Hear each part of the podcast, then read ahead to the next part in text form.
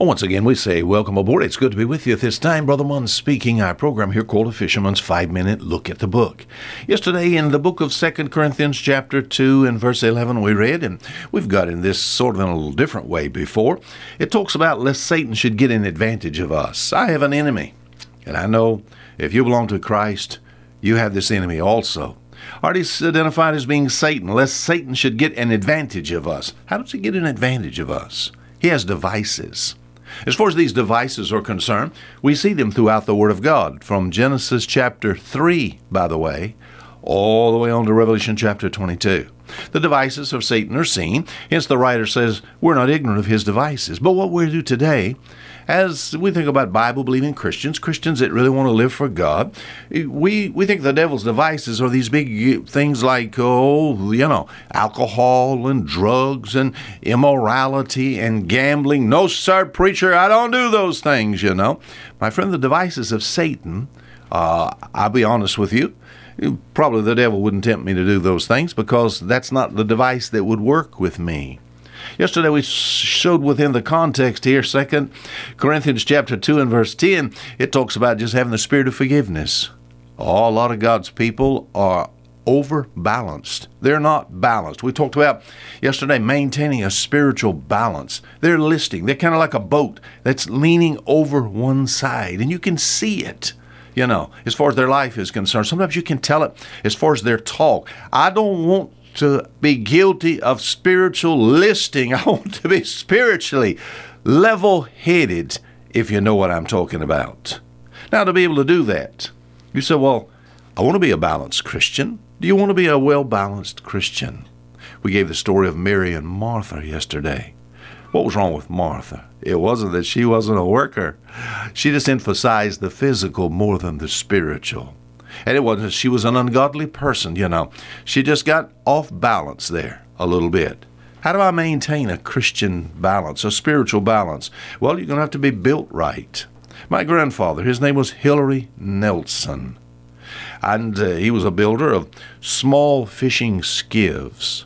This was many, many years ago before there was many, many big boats.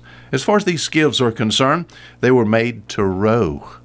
My father was a fisherman. My grandfather's a fisherman. My great grandfather was a fisherman. And they had no power in these boats. So he had pair of oars. And what did he do? He would take an oar out into a place where there were fish. He'd row out there. Sometimes it'd take an hour or two to get to where they needed to go, sometimes five, ten miles, you know, sometimes as much as 20 miles. They would row. So these boats that he built, would take and go through the raw water very smoothly. They were made, they were row boats, even though they were commercial fishing boats that held lots of fish. They would not leak in the sense they would take on water. Their design was very pretty. All right? There's something about the complexity of hull design as far as a vessel is concerned the average person knows little to nothing of. Now you say, well, what do you mean, built right? Now the same thing is true of our life. You know, if a lot of Christians just they're just sort of leaning to the starboard, they're leaning to the port.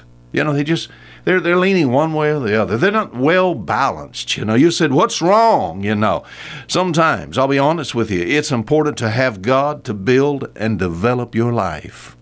That's what growing in grace is all, all about, my friend. You have to grow in grace, not just as far as this world is concerned. Who is building you, my friend? Uh, the Lord is a wise master builder.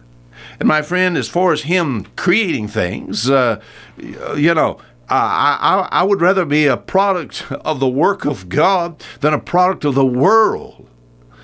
Are you a product of the world?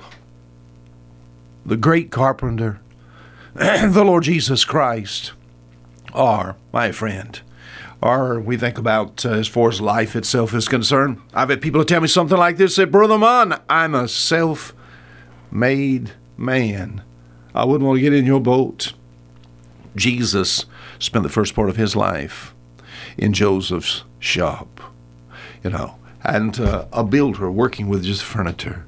You know, can't you trust your life to Jesus? Jesus is a wise master builder. And if he builds you, he'll build you where you'll float in the water of life just right. Are you maintaining a spiritual balance? It's impossible unless Jesus is the builder of your life. I pray that you're growing in grace. Until tomorrow, Fisher Munn saying goodbye.